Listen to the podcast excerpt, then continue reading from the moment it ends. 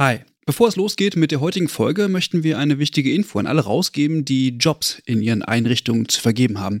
Denn ab sofort kannst du deine Stellenanzeige hier bei uns im Podcast platzieren. Wir finden das besser als Werbung, weil unsere treuen Hörenden damit Hinweise auf tolle Jobangebote bekommen und Unternehmen diesen Podcast nutzen können, um genau die Zielgruppe zu erreichen. Und wir nerven nicht mit Inhalten, die niemand hören will. Also eigentlich eine Win-Win-Win-Situation.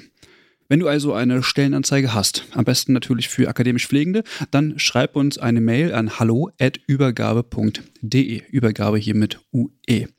Wir veröffentlichen dann die Anzeige hier mit den relevanten Infos. Wir freuen uns auf deine Mail und wünschen viel Spaß mit der heutigen Folge.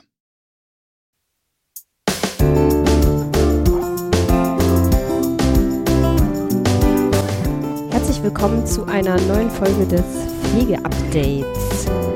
Ja, Clara, du bist auch wieder dabei. Natürlich. Mein Name ist Caroline. Hi Clara. Hallo.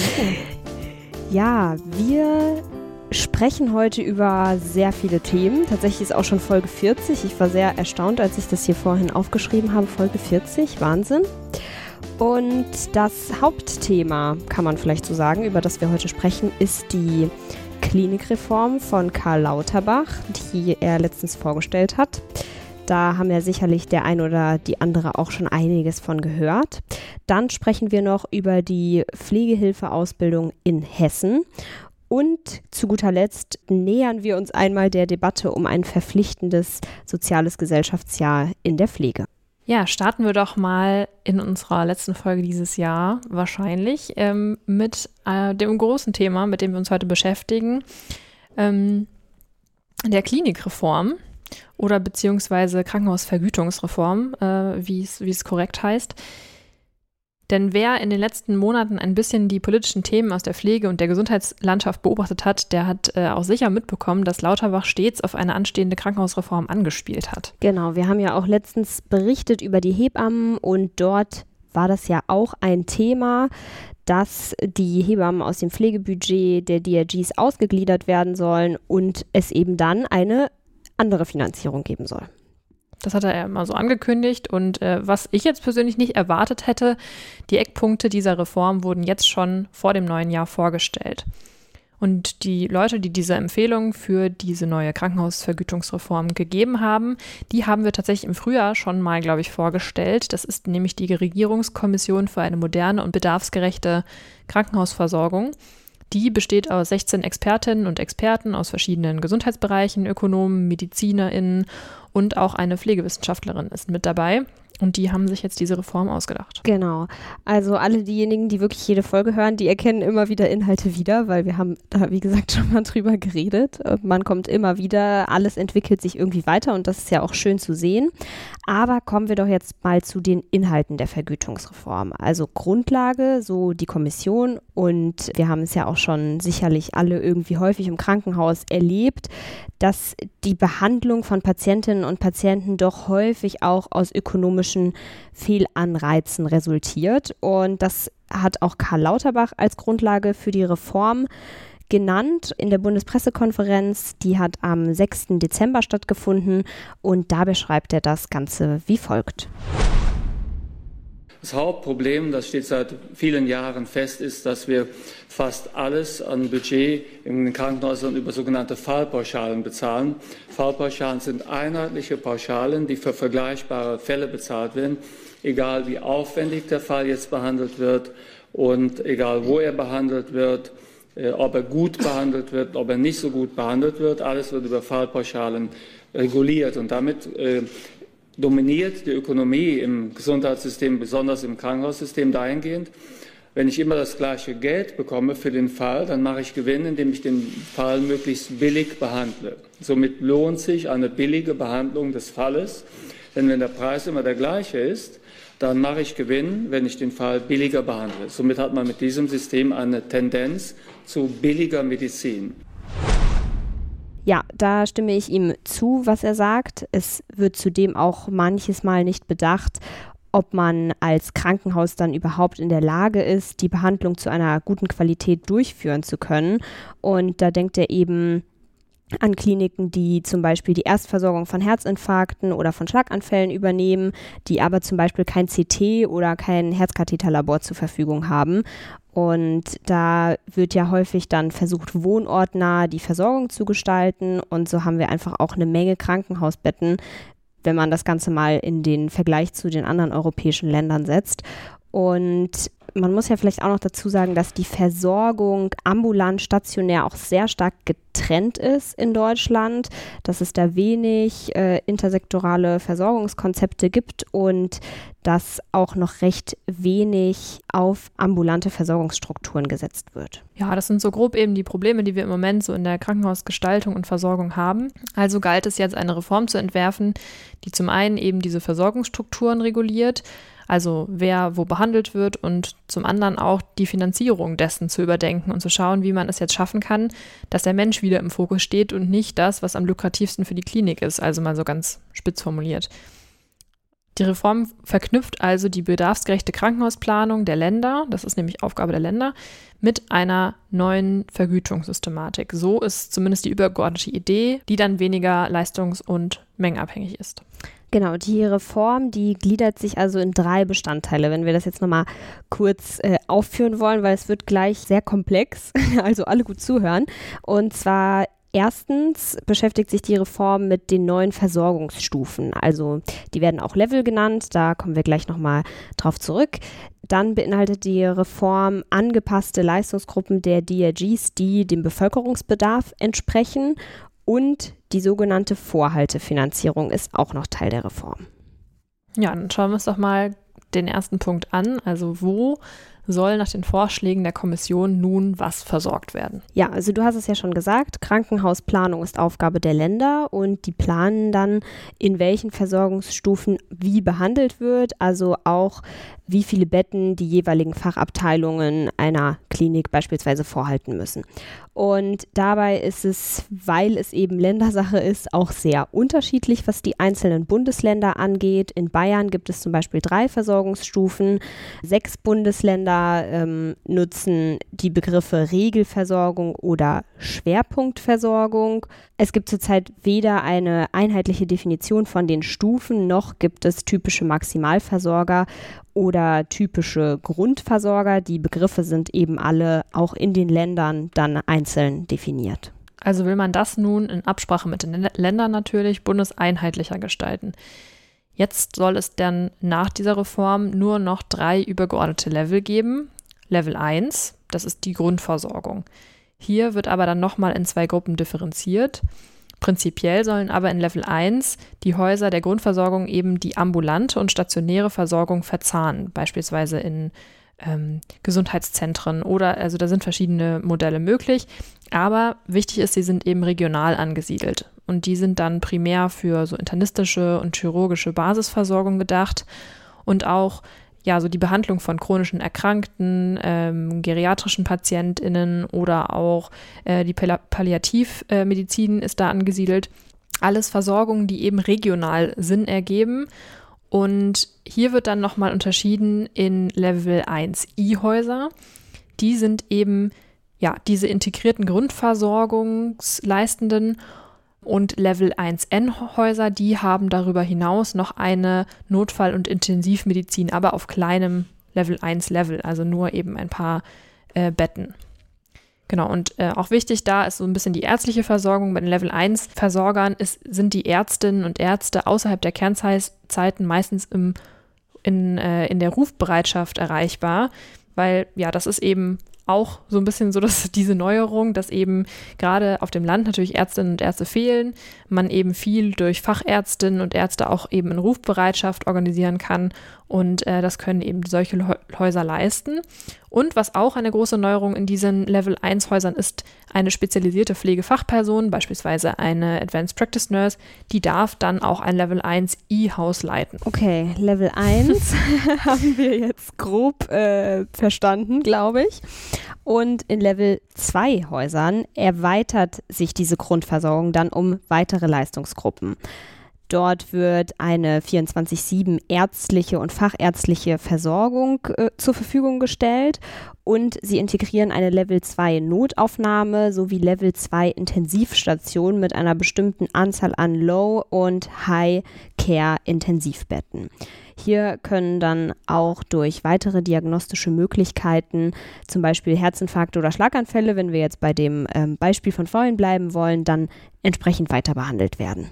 Genau, Level 3 Häuser unterscheiden sich ebenfalls in zwei Gruppen, und zwar in universitäre Häuser und nicht-universitäre Maximalversorger. Die nicht-universitären versorgen ähnlich wie in Stufe 2 Häusern, haben aber mindestens je fünf internistische und fünf chirurgische Leistungsgruppen, also dann eben nochmal speziellere, wir nennen es häufig medizinische Fachgebiete haben zudem eine wesentlich komplexere Notfall- und Intensivversorgung und äh, umfassen weitere Leistungsgruppen aus mindestens acht von zwölf Leistungsbereichen.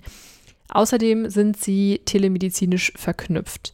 Sie stellen einen Hubschrauberlandeplatz, bieten umfassende Pflegeausbildungsstätten, einen Sozialdienst und auch vor allem onkologische Therapien in zertifizierten Zentren. Das ist auch so nochmal so ein zentraler Punkt in dieser Krankenhausreform, dass eben man viel auf diese Zertifizierung setzt, um dann auch eine gute Qualität gerade bei eben solchen komplexen Erkrankungen wie in der Onkologie anbieten zu können. Genau, und die universitären Level 3 U-Häuser, da ist dann wieder das U für universitär, die bieten im Prinzip das gleiche Spektrum wie, also im Prinzip, was du alles gerade erzählt hast, haben aber zusätzlich noch Aufgaben der überregionalen Koordination und Steuerung. Also sie entwickeln fachärztliche Strukturen weiter und sind zum Beispiel für die Implementierung regionaler Versorgungsnetze und präventiver Public Health Konzepte zuständig und haben damit eben nochmal so eine übergeordnete Rolle. Und außerdem halten sie auch Versorgungen für seltene Erkrankungen vor. Genau, dann gibt es zudem noch den äh, Bereich der somatischen Fachkliniken in Level 2. Das ist nochmal so ein bisschen gesondert. Genau, da sind auch ein kleiner Anteil davon sind Level 3 Häuser, also beispielsweise wirklich spezialisierte Rheumakliniken oder orthopädische Fachkliniken, die darunter fallen. Die sind aber dann nochmal so ein bisschen beiseite. Okay, ich glaube, den ersten großen Bestandteil der Reform haben wir erstmal abgearbeitet. Kommen wir jetzt also zum zweiten Bestandteil der Reform, den sogenannten Leistungsgruppen. Die widmen sich dem Problem, dass häufig Behandlungen ohne die notwendigen Qualitätsanforderungen stattfinden. Also dadurch, so sagt es Lauterbach, würde momentan zu oft Mittelmaß und Menge honoriert. Und Grund dafür ist, dass sich die Fachabteilungen in der Regel lediglich an den ärztlichen Fachgebieten orientieren. Und die Vergütung orientiert sich dabei an einem sehr detaillierten System von DRGs, das sich an Diagnosen und den durchgeführten Prozessen orientiert oder ja, genau. Und es braucht deswegen jetzt zusätzliche Kriterien und auch Mindestvoraussetzungen, damit eben eine qualitätsorientierte Leistungserbringung stattfinden kann und damit diese auch erstmal überhaupt definiert werden kann zu Beginn. Und das soll im Rahmen dieser sogenannten Leistungsgruppen dann abgebildet werden, weil die Leistungsgruppen sollen jetzt innerhalb von zwölf Monaten mit Beteiligung von verschiedenen medizinischen Fachgesellschaften konkretisiert werden, ausgearbeitet werden, sodass man die dann weitergehend nutzen kann. Ja, wenn man sich dann nochmal so dieses Zentrumskonzept vor Augen führt, die dann auch zertifiziert sind, dann sollte man zum Beispiel, wenn man die Leistungsgruppe Pankreaschirurgie anbieten möchte, das ist dann eine feste Gruppe, ähm, muss man auch allgemeine Viszeralchirurgie und auch Gastroenterologie sowie Hämatologie und Onkologie äh, voraussetzen. Also die müssen dann eben auch als Leistungsgruppen von der Klinik angeboten werden, um Pankreaschirurgie anbieten zu können. So soll eben diese Qualität äh, dann gesichert werden, zumindest die medizinische Behandlungsqualität.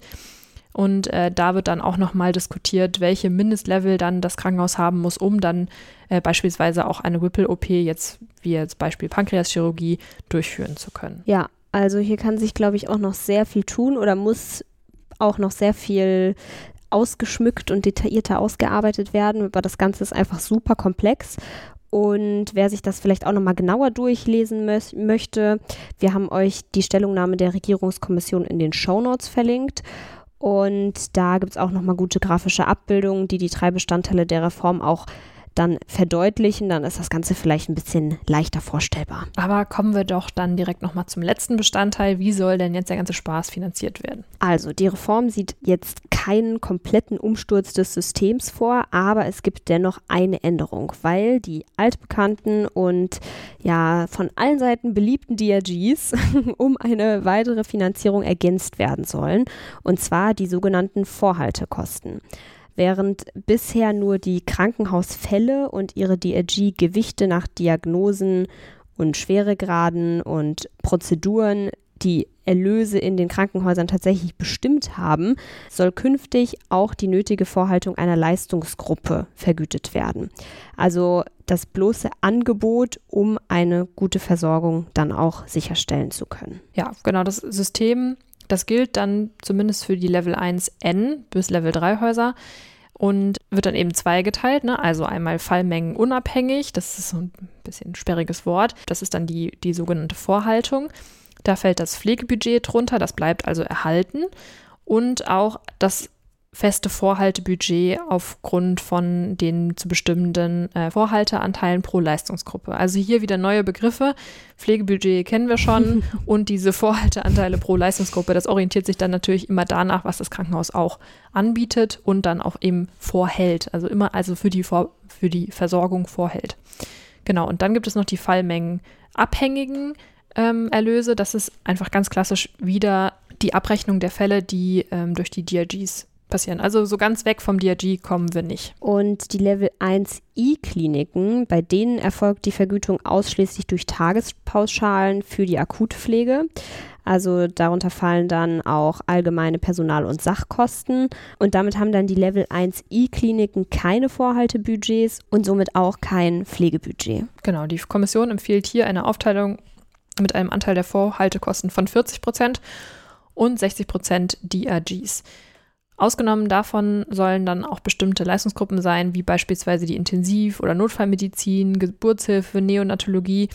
Da soll der gesamte Vorhalteanteil auf 60 Prozent gesetzt werden, um eben in diesen Bereichen den ökonomischen Druck zu reduzieren, weil man einfach für diese Bereiche sehr hohe Vorhaltekosten einfach hat, wie jetzt zum Beispiel so eine Intensivstation, um eben auch die Versorgung von der Bevölkerung sicherzustellen. Da sollte man dann einfach auch nicht nach, ähm, ja, nach Fallmengen entscheiden, ne, ob man sowas anbietet oder nicht. Mhm. Und das soll aber alles in so einer sogenannten Konvergenzphase ähm, dann geschaut werden. Ähm, da soll sich sukzessive eben dieser Anteil der Vorhaltekosten erhöhen. Ich glaube, ich habe gelesen 25 Prozent äh, pro Jahr, aber ich denke, das wird alles noch ausdiskutiert werden. Aber wie gesagt, das alles wird dann erst in fünf Jahren final umgesetzt werden, wenn es jetzt so kommt. Ja, und wie hoch dann die jeweiligen Vorhaltekosten für eine Klinik sind, das wird an drei Komponenten festgemacht. Also erstens die Bevölkerung oder die Komponente der Bevölkerung, also wie viele Menschen in dem jeweiligen Bereich versorgt werden müssen. Die zweite Komponente ist die Qualität, also dafür sollen geeignete Kriterien der Prozess- und Ergebnisqualität, die Höhe des Vorhalteanteils beeinflussen, damit dann eben auch eine gute Qualität gefördert werden kann. Und die dritte Komponente, das wäre die Menge. Also wenn eine Behandlung besonders häufig angefragt wird, dann soll das natürlich auch entsprechend honoriert werden. Ich finde das super interessant. Wir sind gespannt, wie das jetzt damit weitergeht. Es ist nämlich noch unklar, wie diese Reform zum einen bei den Ländern ankommt. Die sind nämlich dafür elementar, gerade für diese neue Level 1i-Versorgung. Und es ist auch noch nicht klar, wie sich das neue System dann auf unseren Flickenteppich der verschiedenen Träger auswirkt, also privat, öffentlich, kirchlich. Ähm, genau. Ja, und Karl Lauterbach meinte dazu, dass über die Fallsteigerung in Zukunft kein Haus mehr an der Gewinnmaximierung festhalten kann, weil dafür das System einfach für private Träger jetzt dann weniger interessant wäre. Wir werden mal sehen, wie sich das dann in den nächsten Monaten entwickelt, ob er da recht behalten wird mit seiner Einschätzung. Ich finde zumindest den Ansatz der ambulanten und stationären Verzahnung, dass das Ganze ein bisschen mehr zusammengedacht wird, tatsächlich ziemlich gut und hoffe, dass das natürlich auch zu einer Stärkung der pflegerischen Rolle führen kann. Ja, nach diesem großen Thema, ich hoffe, man kann jetzt sich noch auf zwei kleinere Themen einlassen. Ähm, jetzt gibt es nämlich noch ein paar News aus Hessen. Äh, manche werden es vielleicht gelesen haben. Die Pflegehilfeausbildung in Hessen soll dort nämlich jetzt ohne Schulabschluss möglich sein. Ja, äh, Aufreger der Woche, würde ich mal hm. sagen. Also ich äh, weiß jetzt nicht, was eure Meinung dazu ist, aber als ich das gelesen, gehört habe, musste ich das schon erstmal sacken lassen und nochmal gucken, so, hä, habe ich das jetzt richtig gelesen? Ist das jetzt, soll das jetzt wirklich so sein? Gerade weil wir ja so ein bisschen äh, für Professionalisierung, also nicht nur ein bisschen, sondern weil wir pro für Professionalisierung einstehen und dann ist es schon sehr schwer für mich gewesen, im ersten Moment meine ja, ich sag mal in Anführungszeichen, negativen Emotionen da zurückzuhalten. Ja, ich kann das absolut nachvollziehen. Mir geht das ähnlich, aber versuchen wir mal, uns erstmal diesem Thema neutral zu nähern. Hessen möchte also den Einstieg in die Pflegehilfeausbildung erleichtern. Das ist so das übergeordnete Ziel, was sie zumindest verkündet haben. Und damit hat Hessen eine Änderung am ähm, Krankenpflegehilfegesetz in Hessen vorgenommen, das dann auch dazu führen soll, dass man auch ohne Hauptschulabschluss, was man davor jetzt brauchte, um die Pflegehilfeausbildung anzufangen, ähm, einen Antrag stellen kann, für die Pflegehilfeausbildung zugelassen zu werden.